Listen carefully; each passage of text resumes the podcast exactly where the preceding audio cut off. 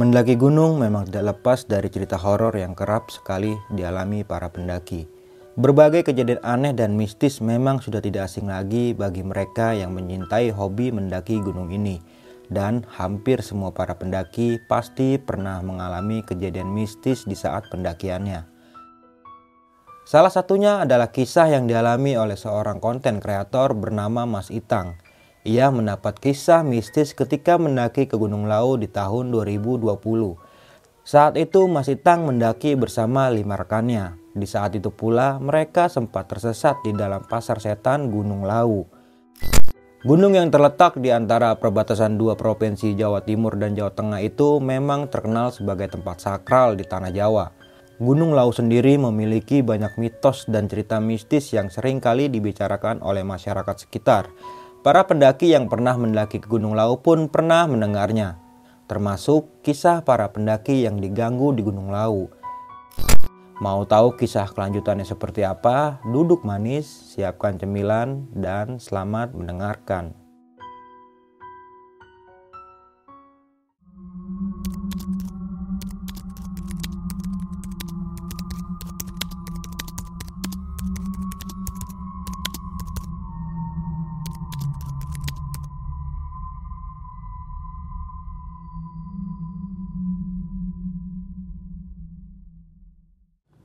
Kawruhana.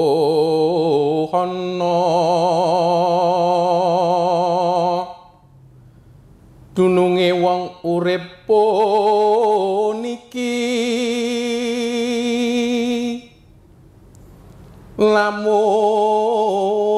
menjang yen wis palastra. Wong mati nang diparani.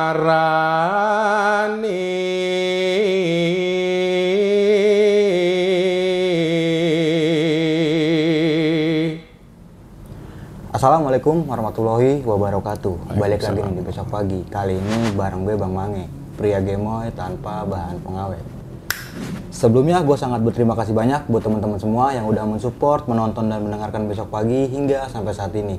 Semoga teman-teman semua yang menonton selalu diberikan kesehatan oleh Tuhan Yang Maha Esa. Pada segmen spesial kali ini nih, gue udah berhasil atau mengundang narasumber gue nih, yaitu Mas Itang dari Kembara Segi. Langsung aja nih, kita sapa narasumber kita pada malam kali ini. Selamat malam Mas Itan. Malam Bang, gimana oh, kabarnya? Api-api wah. Api baik. Dua, tiga hari di Sudah Surabaya. mulai bisa ngerti bahasa Surabaya. Iya, tiga hari padahal Mas baru di sini Mas. Sip, sip, sip. Tapi sehat. Alhamdulillah, alhamdulillah. Dan Terakhir kita ketemu di Jakarta ya waktu iya, itu. Di studionya uh, Jejak Backpacker itu. Ya, di tahun siap. 2021 mungkin Mas itu. Selama berarti ya? Iya, hampir setahun setengah ya. Sebelum negara api menyerang. Iya, alhamdulillah. Nah, ya, yang penting pada sehat aja ya mas ya. Tapi uh, sekarang kesibukannya masih jalan masih itu mas. Sekarang masih ngonten ya terus ya cuma seputar itu aja lah. Hmm, kiblat yang uh. horor di Surabaya nih atau di timur Indonesia nih. ada sunyi ya kan, nggak ada lawannya sih. Oke, nanti untuk lebih jelasnya dan lebih detailnya bakalan gue cantumin nih. YouTube-nya masih tang di kolom deskripsi. Pada malam kali ini Mas Itang mau membawakan sebuah cerita di gunung mana nih Mas kalau boleh tahu? Uh, waktu itu kami pas mendaki ke Gunung Lawu via Ceto. Ya. Itu pada tahun berapa Mas kalau boleh tahu? Tahun 2020 di sekitaran bulan Februari. Gitu.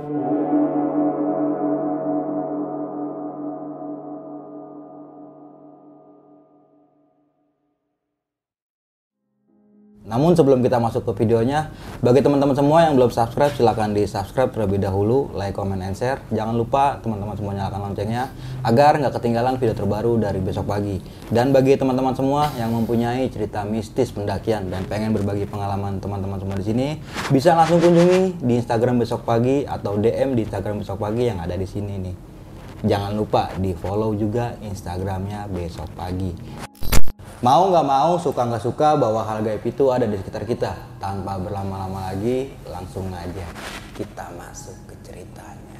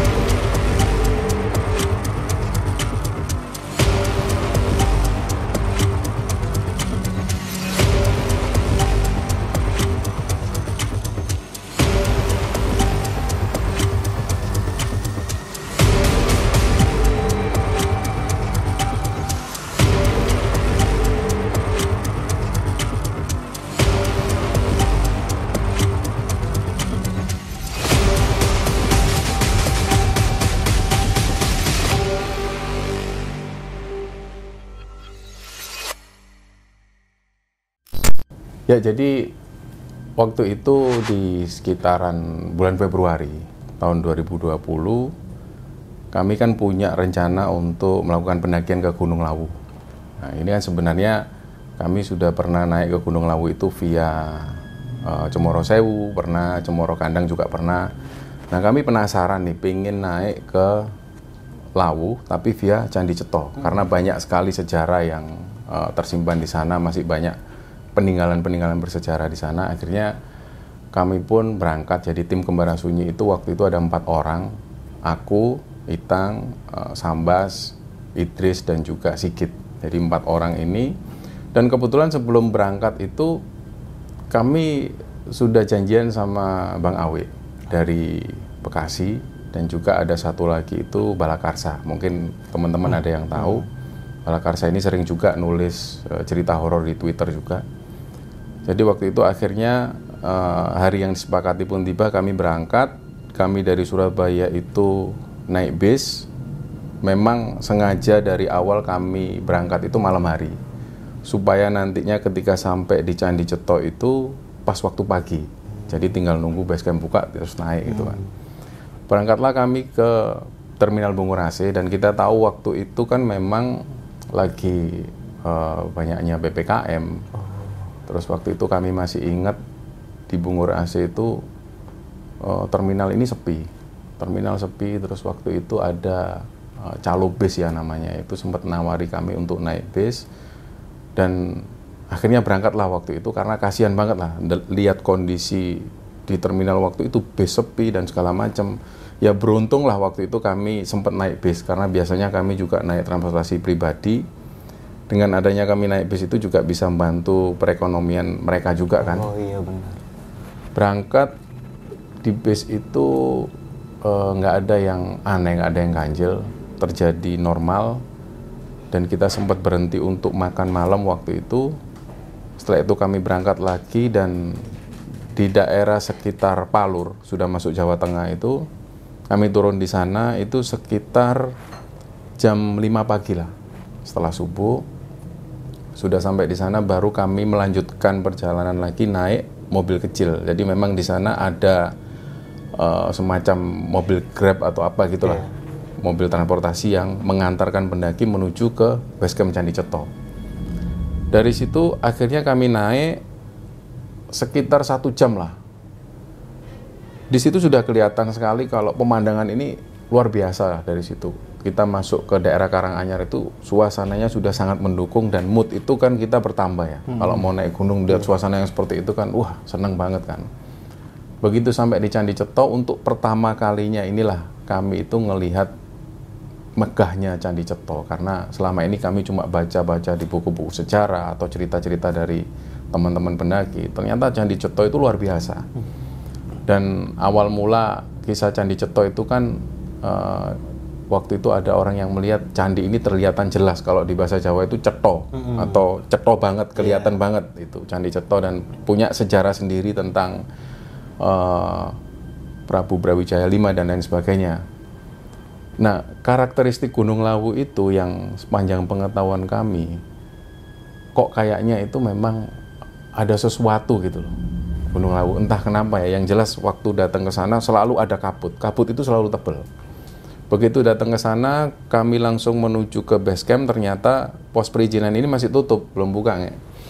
Habis itu kami nunggu sambil kita terus ngubungi si Awe sama si Bala. Ternyata mereka masih ada di Solo.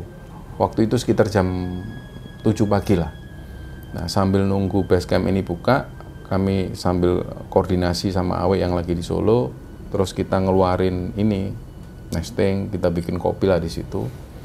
Sampai sekitar jam setengah sepuluhan kalau nggak salah, barulah si Awe ini datang sama Balakarsa. Dari situ karena sebelumnya nggak pernah ketemu, selama ini kita cuma DM DM-an dan juga uh, eh, WA WA-an. Pas waktu itu ketemu akhirnya ya kita ngobrol akhirnya. Kita lupa. Ngobrol sampai terdengar suara adzan duhur. Nah, kita belum naik itu waktu itu. Setelah dengar adzan duhur, kita sempatkan sholat dulu. Setelah itu barulah kita benar-benar naik. Perjalanan itu dimulai ya sambil ngobrol, lebih banyak ngobrol.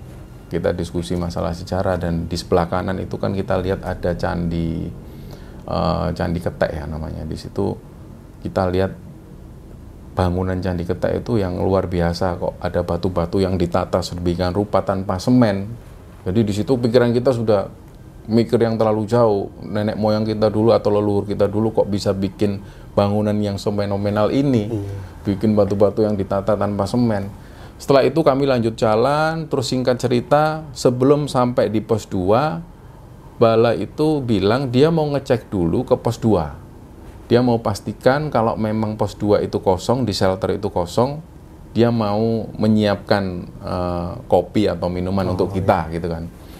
Nah waktu itu jadi Bala Karsa naik dulu, tinggallah lima orang ini, aku Idris, Sambas, Sikit sama si Awe kan. Ya ngobrol-ngobrol kita jalan santai banget nikmati perjalanan. Seperti karakter kita memang kalau naik gunung itu kita santai nggak mengejar sesuatu target puncak atau lain sebagainya. Terus si bala ini bawa satu HT dan Awe itu bawa satu HT jadi kita koordinasi lewat HT gimana bal? Ada orang nggak di pos 2 kosong mas. Aman. Ini aku udah sampai pos 2 ya udah kamu bikinin apa kayak gitu. Ya udahlah Terus singkat cerita, waktu itu sudah mulai gerimis. Karena mungkin musim hujan ya, jadi curah hujan lagi tinggi-tingginya. Ini gerimis, sudah mulai gerimis. Tapi kita belum ngeluarin jas hujan, karena intensitasnya masih nggak terlalu hmm. deras kan. Barulah sampai di pos 2, di situ balas sudah siap-siap, ya kami ngobrol.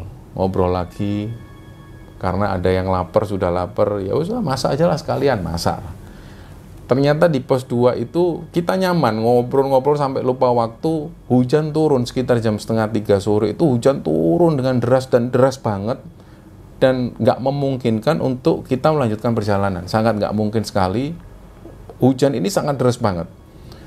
Dan hujan ini e, durasinya lama. Sampai maghrib itu hujan ini belum reda Akhirnya dari situ karena suasana sudah gelap, yang awalnya kami ini sama sekali nggak ada rencana ngecamp di pos 2 itu, mau nggak mau dengan kondisi cuaca yang seperti itu, kami akhirnya ngecamp di pos 2. Nah di pos 2 itu kan ada shelter, tapi shelter ini uh, nggak terlalu bagus ya.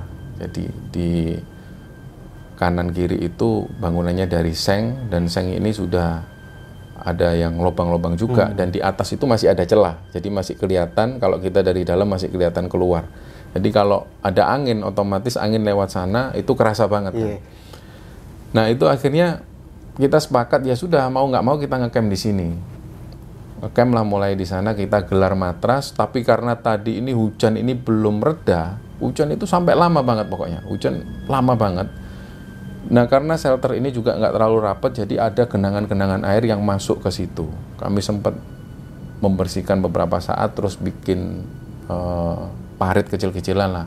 Matras mulai digelar, karena nggak ada pendaki yang lewat sampai jam 7 malam, sampai jam 9 malam, hujan mulai agak reda. Tapi nggak ada sama sekali pendaki yang lewat, nggak ada sama sekali.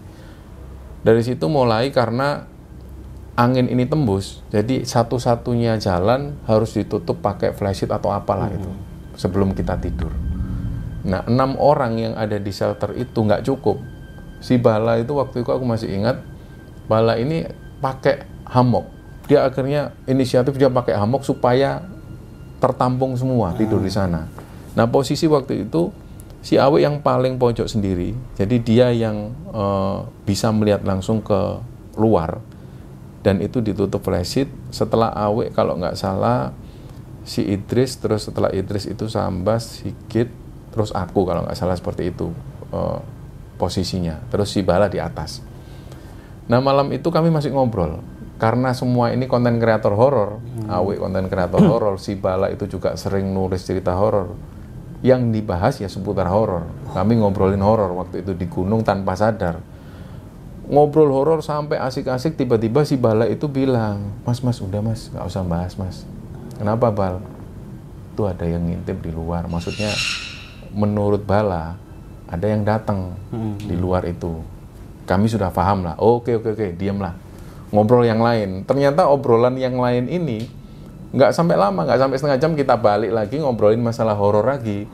Pas ngobrol masalah horor itu tiba-tiba suasananya itu tiba-tiba beda dan si Bala ngomong lagi udah lama nggak usah bahas horor mas. Ini udah banyak yang datang nah uh, si Bala ini punya tanda kutip temen ya. Hmm. dia punya temen yang namanya Steve itu. Dia bilang katanya si Steve ini sempat bisikin ke Bala kalau ada yang datang nih mau masuk. Hmm, iya. tapi si Steve sempat ngobrol ke mereka ini. Jadi si Steve sempat mengingatkan jangan ganggu ini yeah. teman-temanku dari situ akhirnya kami diam ya sudahlah. Berhubung capek juga suasana mendukung mulailah tidur satu persatu. Mulai tidur. Nah biasanya kalau di gunung itu aku ini nggak punya rasa was-was atau rasa takut. Misalnya kalau mau kencing di tengah malam misalnya itu nggak ada perasaan takut. Tapi malam itu nggak tahu kenapa pas jam satu aku ingat uh, pingin buang air kecil. Terus aku lihat jam jam satu tapi waktu itu ada perasaan was-was atau takut. Nggak tahu tiba-tiba perasaan ini muncul dan aku sebel juga sama perasaanku waktu itu. Kenapa kok aku tiba-tiba takut? Nggak tahu kenapa waktu itu aku juga tiba-tiba takut. Jadi agak ragu-ragu juga mau keluar ragu-ragu. Yang pertama males juga untuk ngelewati teman-teman yang sudah tidur. Yang kedua jalanan itu pasti licin karena habis hujan begitu derasnya. Yang ketiga pikiran macam-macam. Takutku nanti seperti itu.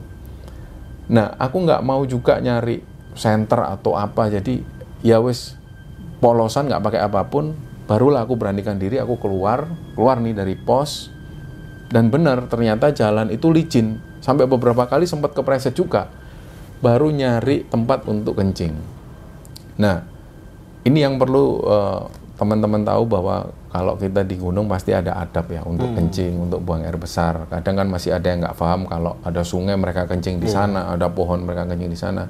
Kita harus tahu ada bahwa jangan kencing di sebuah lubang karena di sana ada saudara kita yang pasti rumahnya di sana. Makanya waktu itu aku benar-benar detail banget meskipun kondisi gelap aku berusaha supaya nggak kencing di sebuah lubang atau di tempat-tempat yang agak aneh gitu kan. Hmm. Jadi aku agak menjauh dari pos supaya kencingku juga nggak tercium oleh teman-teman yang lain. Jadi aku jalan agak jauh. Waktu itu sekitar jam satu lebih lah waktu itu. Nah tiba-tiba angin ini datang. Angin itu berembusnya nggak enak banget pokoknya. Angin itu nggak seperti biasa lah. Angin itu berembus dan bikin kita itu merinding. Pokoknya suasana waktu itu di pos 2 malam hari sendirian kita mau kencing tiba-tiba ada angin yang berembus seperti itu. Nah di situ sudah mulai drop nih, mental sudah mulai drop tapi dicoba dilawan, tak coba lawan. Akhirnya tak beranikan diri, ucap salam lebih dulu baru kencing. Nah pas kencing inilah baru terlihat banget agak jauh jarak sekitar 10 meter lah. Ini kelihatan kalau ada yang berdiri di situ, tapi aku belum berani lihat ya. Jadi terlihat kalau ada yang berdiri nih.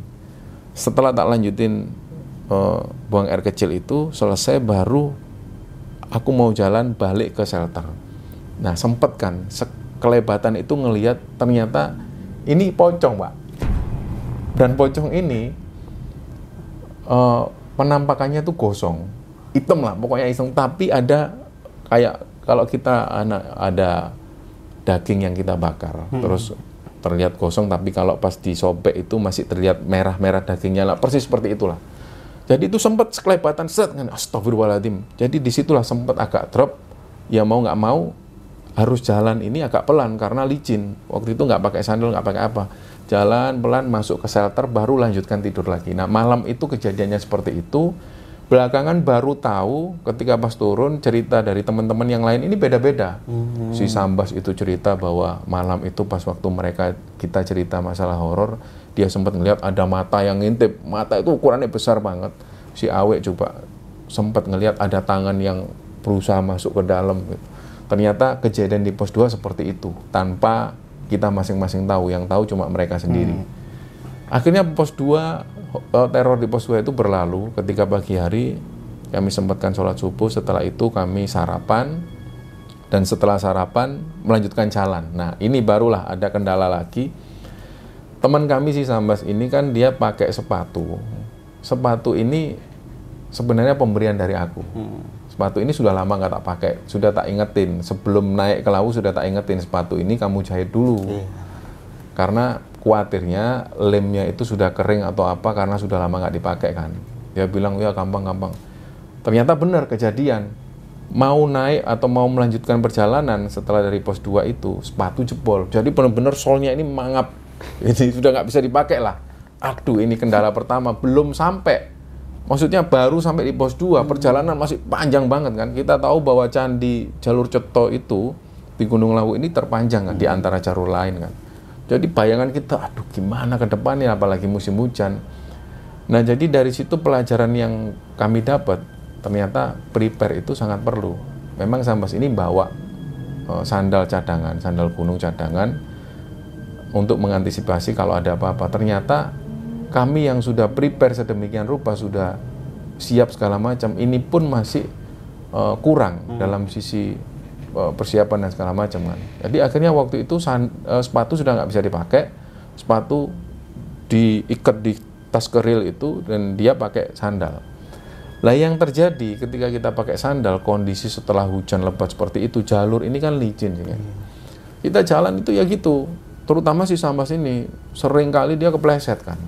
Jadi perjalanan yang seharusnya kita bisa tempuh dari pos 2 ke pos 3 misalnya 2 jam dengan kondisi yang seperti itu ya akhirnya agak molor juga. Hmm. Apalagi kondisi yang sehabis hujan nggak lama setelah itu hujan turun lagi. Padahal waktu itu kita mau rencana mau ngevlog lah kamera sudah tak keluarin ternyata hujan turun nah hujan yang turun semakin deras ini memperlambat laju kita juga kan untuk jalan sulit kan nah alhamdulillah ketika sampai di pos 3 di sumber air itu hujan ini sudah reda tapi kita nggak ada niatan untuk ngecamp di pos 3 kita cuma ambil air istirahat sebentar sholat kemudian melanjutkan perjalanan singkat cerita di pos 4 itu kita berteduh lagi karena hujan oh. karena memang waktu itu memang iya. curah hujan lagi tinggi-tingginya jadi baju basah yang baru kering itu sudah harus basah lagi. Nah di pos 4 ini posisinya waktu itu hujan deras. Jadi banyak pendaki-pendaki atau teman pendaki ini yang baru datang, mereka basah kuyup masuk juga ke shelter pos 4 itu. Jadi kita bisa bayangin shelter pos 4 yang sekecil itu diisi oleh banyak orang. Apalagi kita mengutamain cewek lah waktu itu, cewek masuk dulu lah. Nah sampai waktu itu kita ngobrol-ngobrol ternyata ada dua orang ini yang kebetulan anak Surabaya juga hmm. namanya Alip sama si uh, satunya si uh, Aji atau siapa lupa waktu itu. Nah dua orang ini dari Surabaya mereka terang-terangan bilang kalau perlengkapan mereka ini kurang dan logistik mereka sudah habis di pos oh. 4 ini padahal. Nah jadi kita cuma berpikir ya kita maklumi karena mereka ini baru pertama kali naik gunung, mereka prepare-nya juga kurang. Hmm. Jadi mau nggak mau ya sudah mas, ikut kami aja.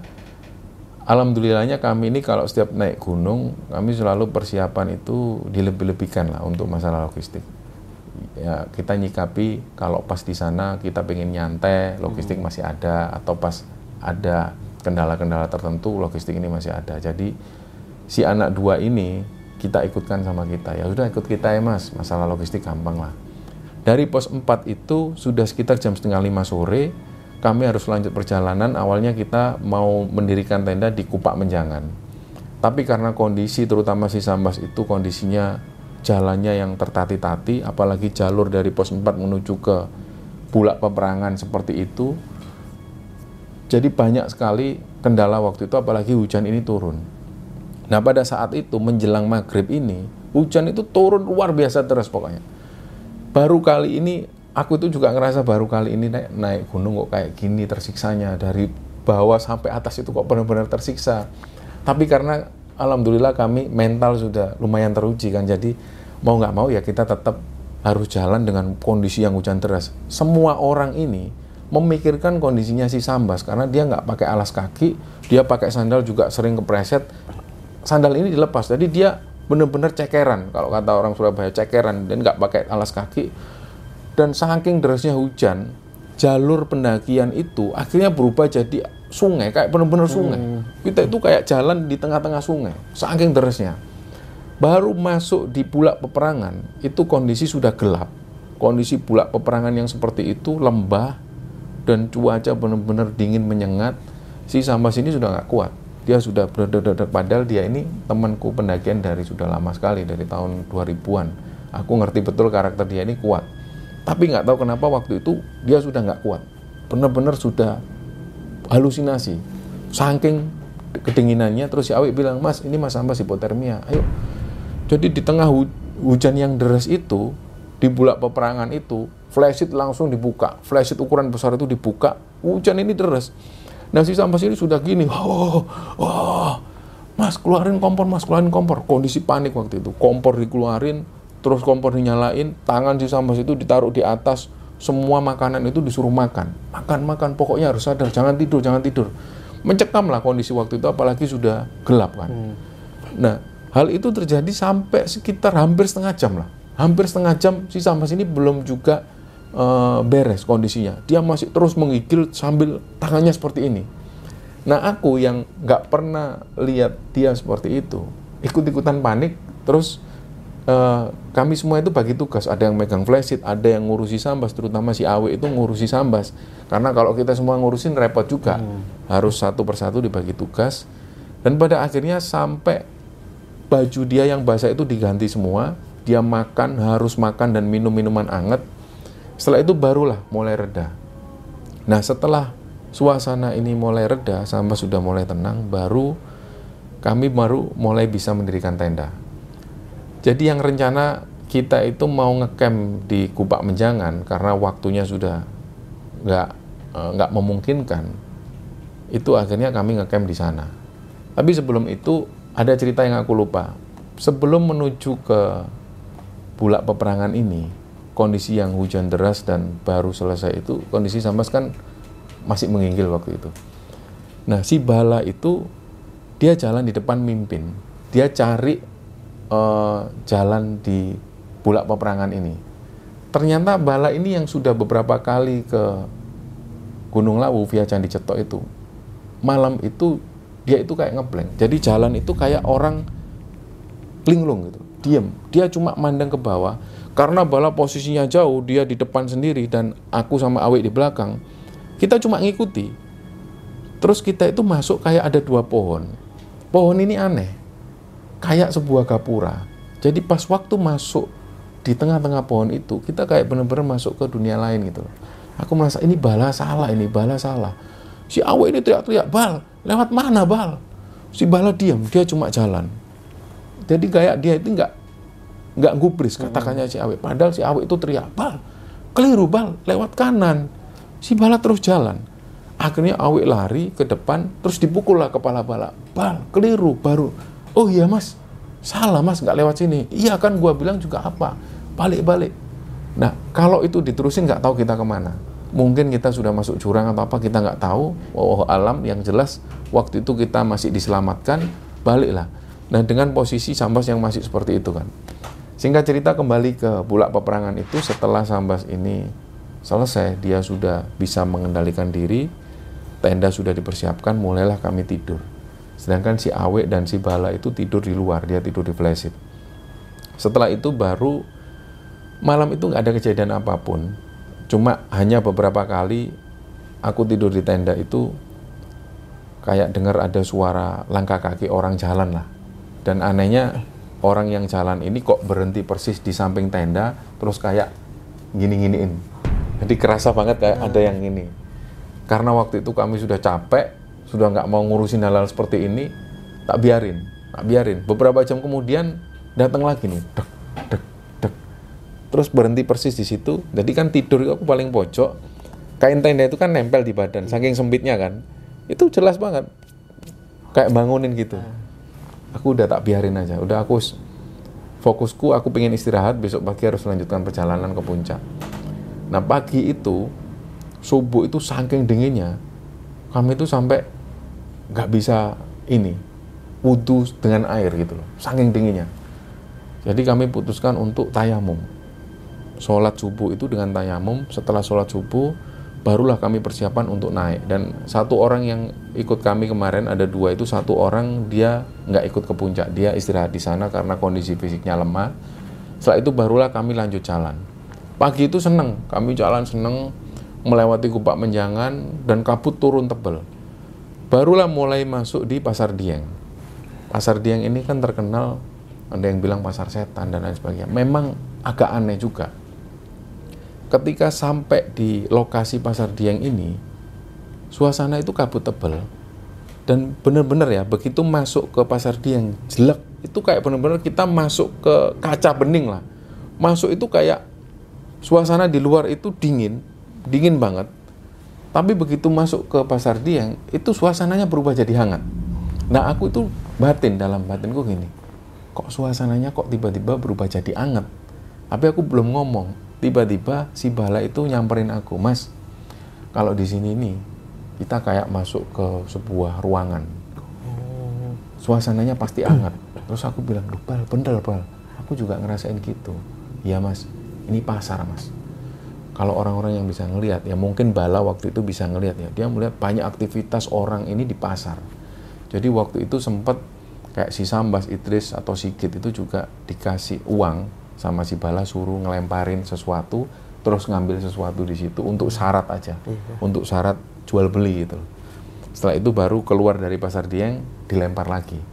Nah anehnya waktu itu si Sambas ini dia duduk di situ, dia duduk lama sambil sempet nyalain rokok. Ini di pasar Dieng itu kabut, jarak pandang sekitar 10 meter lah. Dia sambil ngerokok, terus dia bilang ke aku gini, Tang, kok ake gapuro yo? Ke lawang gapuro. Dia itu ngelihat banyak pintu gapura besar-besar.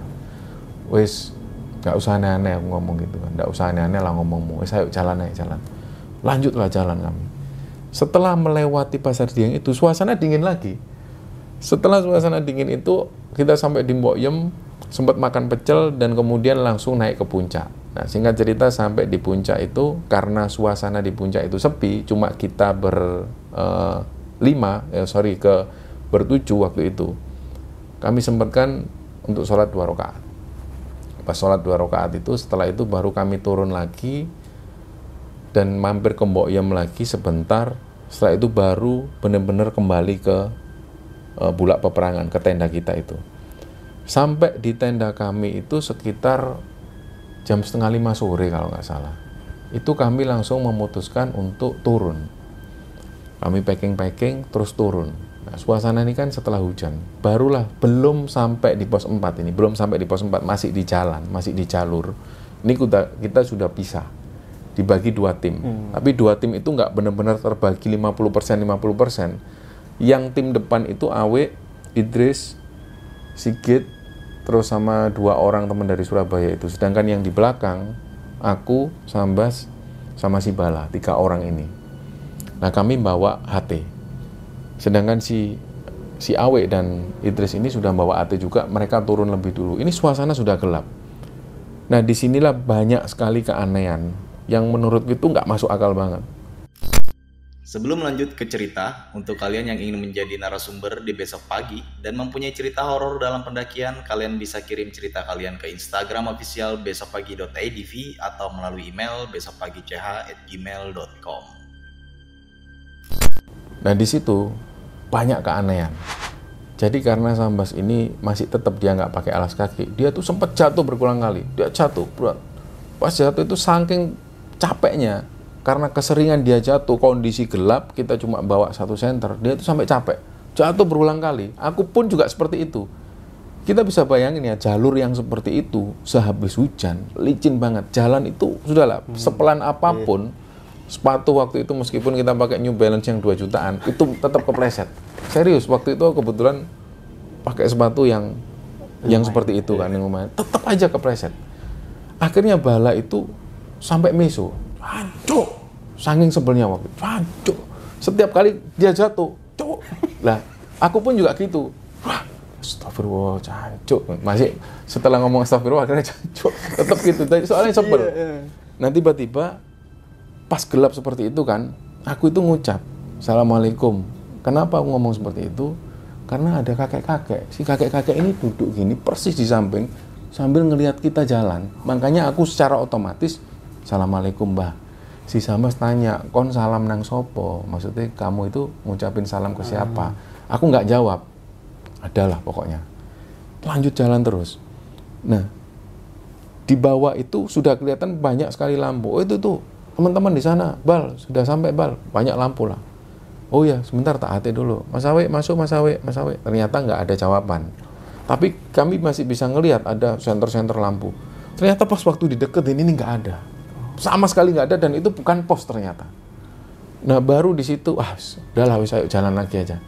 Nah hal itu terjadi sampai beberapa kali. Kami ngelihat banyak cahaya, ternyata begitu dideketin nggak ada apa-apa. Itu sampai sekitar tiga kali lah. Nah HT ini masih dicoba. Mas Awe masuk Mas Awe sudah sampai mana? Maksudnya kami itu uh, mau tanya ke Awe kita mau berhenti di mana? Hmm. Mau bermalam di pos 3 atau lanjut turun ke bawah? Ternyata nggak bisa nyambung.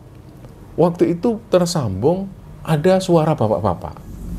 Suara bapak-bapak itu kayak penyiar radio. Ya kami bersama pemirsa semua. Hmm. Itu malam hari Pak. Malam hari sekitar jam 8 malam lah. Kami pemirsa. Terus Bala ngomong, e, kopi-kopi mohon maaf Pak. Ini uh, eh, HT kami saluran ini kami gunakan untuk pendakian. Mohon pindah ke saluran lain. Ternyata begitu dilepas masih bapak-bapak ini. Ya, kami mengucapkan salam kepada semua. Pak, mohon maaf Pak. Ini untuk jalur pendakian kami mendaki ke Gunung Lawu harap pindah ke saluran yang lain. Tiba-tiba dengan kondisi yang seperti itu ada suara perempuan yang tadinya itu bapak-bapak tiba-tiba jadi perempuan. Hmm baru dari situlah aku bilang bal bal matiin bal udah bal matiin barulah sama bala ini dimatiin hati tak udah mati jadi kami nggak bisa koordinasi sama awe yang di bawah kita jalan terus nah pas jalan inilah banyak sekali yang berseliweran yaitu ada kakek-kakek ada orang yang lewat dan ada anak-anak kecil yang main tiba-tiba ketawa-ketawa. Itu berulang kali seperti itu menuju ke pos 4 ini. Akhirnya kita nyampe di pos 4 ternyata anak-anak ini Awe dan teman-teman nggak ada di pos 4 berarti mereka turun ke bawah. Lanjut lagi jalan. Barulah sampai di pos 3 di situ ternyata sudah banyak pendaki mereka umumnya ngecamp di sana karena ada sumber air. Hmm. barulah setelah diskusi-diskusi aku bilang ke Awe kayaknya kita nggak bisa mas ngelanjutin perjalanan kita istirahat aja lah. Kondisi sampas kayak gitu ada teman dari Surabaya ini yang juga capek nanti khawatirnya ada apa-apa. Ya sudahlah fix ya kita ngecamp di shelter pos 3 ya deh. Nah sekali lagi kami tidur di shelter. Kali itu di shelter pos 3 nah di pos 3 ini agak lumayan kondisinya agak besar kami sempat masak-masak di situ sampai sekitar jam setengah 12 malam barulah geral matras dan pintu itu uh, sempat ditutup supaya angin nggak masuk lagi-lagi sempat ditutup dengan flashlight tentu dengan pertimbangan pendaki-pendaki yang lain ini sudah tidur di tenda masing-masing. Kami nggak mau ganggu lah istilahnya. Kuatirnya nanti shelter sudah ditutup, ternyata ada pendaki yang pengen masuk.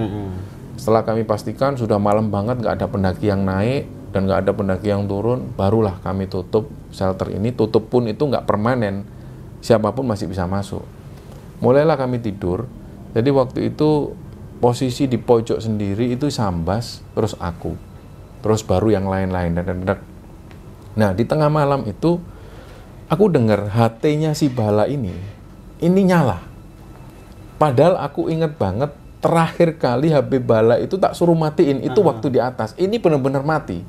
Tapi malam itu jam setengah 12 HP atau HT Bala ini bunyi dan bunyinya itu aneh. Aku turun sekarang ya. Aku turun sekarang ya. Oke, okay, oke, okay, aku turun sekarang. Suara cowok. Terus aku sempat ngomong ke Bala Bal, Kon posisiku jauh, aku ada di dekat pintu bal, bal, hati matiin bal. Terus bala ini nggak ada jawaban. Terus aku inget, loh kan tadi perasaan sudah dimatiin HT. HT ini dimatiin semua, si Awe juga dimatiin, si Bala juga dimatiin. Nggak lama setelah itu, denger lagi, krek, krek. Eh, aku turun sekarang ya, aku turun sekarang. Uh, suara itu terus, si cowok ini terus. Bal, Bala. Ternyata nggak ada jawaban. Wah, Bala ini tidur. Udah tak biarin jadi malam itu di pos 3 ini tidur nggak nyaman.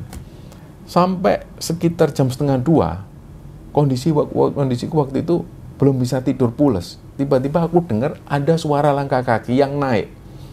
Suara ini suara satu orang, jelas banget. Dek. Jadi karena uh, tanah ini masih ada yang genangan-genangan air, hmm. terdengar banget. Cek, cek karena kan kita tidur di alas ya. Jadi bawah itu terdengar kan kalau ada orang jalan iya. kan. Uh, cek, Trek, tak lihat jam, oh, hampir jam 2, kok ada yang naik sendirian lagi. Tak biarin. Yang tak khawatirin jangan-jangan maling. Hmm. Akhirnya dia berhenti persis di depan shelter itu, dia nggak masuk. Terus dia diam di situ, pertama dia batuk. terus nggak lama setelah itu batuknya ini malah semakin menjadi wah ini kacau ini bukan orang ini pasti kayak dia itu kayak ngece lah bahasanya dia itu kayak ngecek weh tembok itu kan terbuat dari seng sempet tak pukul gitu. Terus dia diam gak lama setelah itu denger lagi. Dari situlah aku waduh nggak beres ini. Udah tak biarin lah. Tak biarin sampai pagi hari. Baru pagi harinya aku tanya ke teman-teman. Ada yang denger nggak bal? Hatimu itu loh. Kamu nggak denger apa hatimu? Kemarin itu nyala. Terus si Bala ya bilang dengan santainya sebenarnya aku denger mas. Lo kamu juga denger tak iya denger. Tapi kan aku sadar kalau hatiku itu sudah tak matiin di atas. Aku sendiri juga heran kok hatiku bisa bunyi sendiri. Oh berarti kamu denger juga bal. Denger. Tapi aku itu masih heran kok hatiku nyala sendiri. Padahal tadi kan sudah tak Iya, matiin. ada akhirnya dari situ. Terus kamu denger nggak bal? Di hati itu ngomong apa? Nggak dengar mas. Padahal kan itu deket sekali sama Bala. Aku kan agak jauh tapi aku dengar si Bala bilang kayaknya sih ngomong apa gitu kayak nggak jelas sih mas geremeng-geremeng. Itu Bal dia bilang aku turun sekarang ya aku turun sekarang. Oh iya bener-bener hampir kayak itulah turun-turun aku dengar. Ya itulah. Makanya itu fenomena apa kita nggak nggak bisa jelasin juga. Terus pas tak tanya ada orang batuk ternyata anak-anak ini nggak ada yang dengar sama sekali nggak ada yang dengar berarti cuma aku aja yang dengar ada suara laki-laki batuk itu tadi nah setelah dari pos 3 itu akhirnya agak siangan kami pun turun. Turun jalan sampai ke bawah alhamdulillah nggak ada gangguan apa pun dan sesampainya di base camp kami akhirnya mulai cerita. Ternyata di situ yang di timnya Awe ini juga mengalami masalah-masalah juga halal ganjil juga. Hmm, yang di Oh, depan itu mas ya? Iya, yang ada di depan Iya. itu mereka ternyata juga sering ngelihat sama persis kayak aku ada orang duduk-duduk dan si Sigit itu kalau nggak salah dia sempat nundukkan kepala kayak nyapa si Hmm. sosok itu gitu loh. Tapi kalau aku nggak hanya nyapa dengan menundukkan kepala, tapi aku langsung salam, assalamualaikum karena refleks. Dan tiba-tiba kita jalan terus muncul ada sosok ini. Akhirnya aku kan ya salam. Makanya sampai sempat waktu itu tanya, kon salam nang sopo? Maksudnya kamu salam ke siapa ya? Sama kakek-kakek, wis pokoknya nggak bisa dijelasin. Waktu itu luar biasa pokoknya pas turun itulah banyak sekali gangguan. Dan dari situ akhirnya kami ini sempat berpikir juga ternyata setiap kali naik gunung itu selalu ada ya gangguan-gangguan semacam ini. Yang itu sendiri kami nggak minta. Meskipun kami sebagai konten kreator, kita sebagai konten kreator, siapa yang minta eh, kita dipertemukan dengan hal-hal semacam itu? Siapa orang bodoh yang mau seperti itu kan enggak. Tapi kadang-kadang banyak orang yang bilang mereka berstatement bahwa itu kan untuk keperluan konten, nggak seperti itu. Jadi yang perlu digarisbawahi, aku sendiri ini naik gunung dari tahun 99. Dari tahun 99 dan itu rutin, kami naik gunung rutin, tapi nggak melulu kita setiap naik gunung ketemu hal-hal seperti itu, enggak. Jadi ya hanya beberapa. Itu contoh ketika sekarang ini eh, masih sering naik gunung, toh juga nggak pernah ada kejadian apa-apa. Jadi kejadian seperti itu bukan disengaja atau bukan kami minta atau jangan sampai naudzubillah kita nantang-nantang karena kita tahu adab. Kita tahu adab bahwa di setiap daerah itu ada eh, budaya-budaya atau adat tersendiri yang mereka percaya dan mereka hormati. Jangan sampai kita kedatangan kita ke sana malah eh, melecehkan adat-adat mereka itu atau melecehkan leluhur kita. Jadi itu sih cerita yang bisa tak sampaikan waktu kami mendaki ke Gunung Lawu via Candi Ceto itu. oke mas Itang thank you banget ya aku hampir pulas loh mas Kayak didongengin. iya mas asik ada hampir pulas mas tapi akhirnya eh, rombongan mas Itang ini dengan yang lainnya selamat nih sampai rumah lagi ya Alhamdulillah. sampai Surabaya langsung Alhamdulillah sampai Surabaya. untuk orang yang ketemu di trek gunung Lau itu yang dua orang itu Heeh.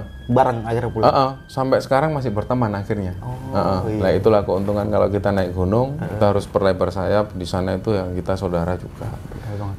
Sama tadi ya mas, yang sempat Mas Itang bilang kalau naik gunung itu harus dilebihin logistiknya ya. Ya, itu itu rutin dari dulu mas, kayak gitu. Insya Allah rutin. Apalagi kita kalau bahasa Surabayanya obah mangan. Obah, Obah itu mangan. gerak makan. Jadi Iya, kita iya, gerak iya. dikit makan, gerak dikit makan. Jadi kita memang eh, pindah makan lah kalau gunung itu istilahnya pindah kulineran. Kita belajar masak di Iya, sana. Seneng lah waktu itu. Ya kita ngelebihin logistik untuk jaga-jaga. Berarti kan di pendakian kali itu eh, hampir tiga kali buka tenda ya? Dua, dua malam, tiga? Lupa aku. Jadi pertama di pos 2, Ah, terus yang kedua di Bolak Peperangan. Tiga. Iya benar. malam, Ah, ya. Iya. Dan untungnya itu logistik masih aman. Aman. Bahkan kami sempat ngajak teman-teman di situ makan ada teman-teman yang iya, oh, oh. aman alhamdulillah. Nah, sama satu lagi Mas kan eh, jadi Mas Awe ini kan sempat apa sih namanya itu kalau gitu? Apa, Sempat terpi terpisah ya. Heeh, Berarti pas terpisah. setelah turun itu terpisah dengan cerita yang berbeda mungkin. dengan cerita yang berbeda. Jadi kami terpisah itu bukan eh, disenga- eh, bukan tanpa sengaja, memang disengaja karena ada satu yang cedera, Oh. Oke, yang teman Mas dari Hambas Surabaya. eh, kalau Mas Hambas ini cedera yang dia cedera tapi dia nggak bisa jalan cepat. Ah. Ada yang cedera bisa jalan cepat ngikutin Awe karena si Awe ini jalannya cepat. Iya. Yang cepat-cepat ngikut sama Awe lah. Kalau yang lambat-lambat sama kita santai. Akhirnya Ah. belakang, Sambas ya, yang ikut belakang. aku. Heeh. Nah mereka punya cerita sendiri, punya cerita sendiri. Nah, sempat untungnya Mas Balakarsa ini sempat dipanggil sama Mas Awe. Itu kalau misalkan nggak kepanggil atau ngikutin Ya, terus itu. Mas. itu yang yang fenomenal ya itu jadi Bala ini kan dia rumahnya di Solo dia sering naik Iya. ke Gunung Lawu sering apalagi dia Candi Ceto dia sudah enam kali sudah katam lah istilahnya katam lah dia detail-detail dia naruh apa pun dia tahu makanya pas waktu itu nggak tahu suasananya beda kita itu jalan baris gini ya baris eh, berapa orang itu? 8 orang itu jalan baris gini bala itu di depan sendiri. Terus lama-lama tak lihat kok bala ini jalannya gini loh. Kayak benar-benar orang linglung. Nah si awe itu teriak-teriak bal keliru bal belok kanan bal. Bala ini mengabaikan. Padahal sebelum-sebelumnya pas waktu di trek biasa jangankan dipanggil seperti itu kadang tali sepatu lepas saja si bala denger. Kenapa mas Iya, iya. break dulu. Ya denger. Tapi waktu itu kita sudah teriak bala ini tetap jalan. Barulah awe ini agak lari kecil. Dia mukul kepala pakai apa waktu itu? Pakai ini Botol. trackball kalau nggak Oh, salah. trackball. Dia bal anjing lu keliru. Eh, iya mas keliru mas. Ya Allah. Jadi keliru kita itu jalannya jauh banget lah. Pokoknya kelirunya panjang banget. Sementara San Sambas waktu itu sudah mulai menggigil kan. Akhirnya dari situ lah untungnya kita sudah berhasil balik lagi ke bulak peperangan itu dan dirikan tenda di situ ya itulah Berarti kan itu di tahun 2021 ya, Mas? Eh, 2020 2020 ya, awal pandemi mungkin, Mas. ya Sepi masa-masa ya. ah, Berani Jadi loh. masih masih eh, banyak yang memperlakukan ppkm Ah, dan iya, lain iya. sebagainya Makanya pas di awal pendakian itu sepi ya, Mas? ya? sepi sepi banget sepi jadi cuma kita ini kita berenam Nah, itu mungkin pas turunnya baru ketemu beberapa orang. baru pas kami turun banyak pendaki yang naik dan mereka di pos tiga waktu itu. Terus di puncak juga sepi, Mas. Di Atau mungkin puncak sepi, kita sendirian. Dari jalur-jalur yang berbeda gitu, nggak ketemu. ada ada dari jalur berbeda cuma ya cuma bisa dihitung jari lah. Pokoknya yang jelas waktu kami sampai puncak Argo Dumila itu ya cuma kita ini. Cuma kita ini bahkan kami sempat sholat dua rakaat atau kalau banyak orang kami nggak mungkin lah sholat karena khawatir ada Ada yang enak, ya ya, kalau kami sempetin bahkan sempat sholat sempat nongkrong di situ sempat ngevlog juga bahkan sempat iya, ngevlog di iya, situ saking sepinya Berarti kan tadi yang Mas Itang bilang ini kan kreator horor bukan naik gunung, bukan mau mencari cerita Ya, bukan horor mau ya. mencari lah siapa yang maksudnya Tadi kan dapat Mas Itang bilang mulai pendakian itu di- dari tahun 99. 99. Heeh. Dan dari tahun 99 sampai tahun ini Tahun masih sering ini- aktif, Mas.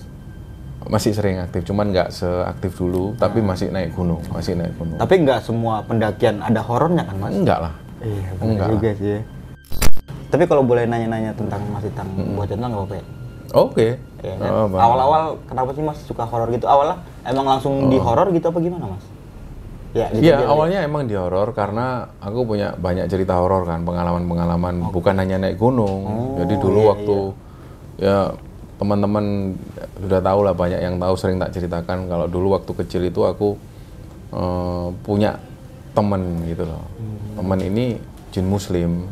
Di rumahku di depan itu ada musola terus jin ini tiba-tiba adan namanya Marsaid. Ya pokoknya dari situlah sejak aku ketemu sama si Marsaid ini si Jun Muslim itu aku itu sensitif orangnya. Sering dengar sesuatu sering lihat sesuatu dan itu bikin aku nggak nyaman. Sampai aku SMA itu sering dibully sama teman-teman karena setiap kali masuk dapat itu aku ngeliat "Wih, ah, ngeliat ini ngeliat ini gitu barulah mulai tak asa lagi maksudnya tak asa itu mulai tak manage. Aku nggak mau tenggelam ketakutan ketakutanku seperti ini karena aku seneng naik gunung kan. Di gunung pun juga seperti itu. Aku nggak mau juga terjebak dengan hal-hal yang semacam itu. Jadi tetap tak manage. Aku nggak mau uh, hanyut terus di situ gitu loh. Nah awalnya seperti itu. Banyak cerita-cerita horor terus aku cerita karena istriku itu kan seneng kalau tiap oh, malam iya, iya. minta diceritain tak ceritain horor. Dan cerita ini diulang-ulang terus. Kan sudah pernah tak ceritain misalnya istriku bilang nggak apa-apa lah ceritain lagi. Lama-lama juga bosen kan aku. Akhirnya baru aku punya inisiatif tak rekam sendiri ya minta tolong Idris Idris minta tolong ya rekamin aku aku tak cerita. Baru coba-coba diupload uh. di YouTube istriku tak suruh nonton. Kalau dia minta cerita malam kan yeah. ingin ceritain. Ya nonton YouTubeku. Baru dia tahu punya YouTube. Awalnya dari situ sebenarnya. nah, iya. awalnya dari, awalnya dari ya? situ. Itu di, dari, dari tahun 2000 berapa mas? 2019an lah. 2019an awal bikin uh. YouTube ya. Jadi karena mungkin faktor nggak sengaja ya. Nggak sengaja sebenarnya. Oh jadi akhirnya terjun uh, sampai horor sekarang iya sebenarnya waktu pas setelah ceritaku habis setelah uh. tak ceritain semua bingung juga aduh habis ini cerita apa? Ternyata di email itu banyak yang masuk dari teman-teman pengen oh. ceritanya diceritain oh, iya, akhirnya iya, keterusan bener. lah sampai sekarang hmm. buat teman-teman yang mungkin bukan di Surabaya aja mas ya atau di mana pun ya. yang yang nonton ya videonya ya, mau diceritain sama Mas Itang bisa Boleh. langsung email kirim di apa? email kembarasunyi 2020 at gmail.com atau ke Instagram Mas Itang pribadi atau di kembarasunyi uh, biasanya sih di Instagram kembarasunyi aku sendiri jarang buka IG sibuk terlalu ya. Oke Mas thank you banget ya Mas sekali lagi ya oke okay, sama-sama uh, mohon maaf banget nih Mas cuma bisa mengundang belum bisa menyambut sebagaimana layak tuan rumah yang baik Mas Wah. mohon maaf ya Mas ya. sama-sama oke okay, Mas sebelum kita mengakhiri video kali ini punya pesan-pesan atau sepatah dua kata buat teman-teman semua Uh, jadi mungkin bagi yang nonton atau semua lah orang yang nonton kadang di era modernisasi seperti ini banyak orang yang skeptis terhadap hal-hal yang mistis dan lain ah. sebagainya. Padahal kita harus meyakini di agama Islam itu yang kami yakini bahwa kita harus percaya goib itu yeah. sudah harus percaya gaib itu harus dan di antara hal goib itu ada malaikat ada jin. Mm -hmm. Nah hal ini yang harus kita percaya. Tentu kita hanya sebatas percaya tanpa kita harus tunduk dan kita takut dengan mereka karena kita sadari bahwa derajat kita lebih tinggi itu jadi bukan berarti kita nggak percaya dengan hal seperti itu akhirnya jatuhnya ke kufur karena itu sudah jelas di Quran bahwa kita harus percaya dengan hal goib bahkan kita bisa lampu nyala seperti ini karena arus listrik kita nggak hmm. bisa ngelihat arus Benar. listrik seperti seperti apa tapi ada sebenarnya berpikir sesimpel itu. Jadi banyak hal yang ada tapi memang nggak terlihat. Jadi yang itu yang perlu uh, kami sampaikan bahwa nggak semua yang gaib itu jatuhnya ke horor, mistis ataupun klinik. Nggak seperti itu. Malah kita bisa banyak sekali ambil pelajaran dari halal goib semacam itu. Bahkan rezeki pun itu goib kita nggak hmm. tahu uh, meskipun sudah dituliskan di Laful Mahfud rezeki kita seperti apa tapi kita nggak tahu kita harus meraih dengan cara ikhtiar itu jodoh pun juga seperti itu kita sudah ditetapkan jodohnya tapi kita tetap harus meraih karena semuanya itu gaib seperti itu oke mungkin itu aja kali ya mas thank you banget nih mas. Ini bukan sepatah dua kata lagi nih tapi satu wajah. Satu. mungkin itu aja nih dari gua Bang Mange dan juga Mas Itang ya mas. Ya, gua pamit undur diri. Sampai jumpa di video-video selanjutnya. Wassalamualaikum warahmatullahi wabarakatuh. Waalaikumsalam warahmatullahi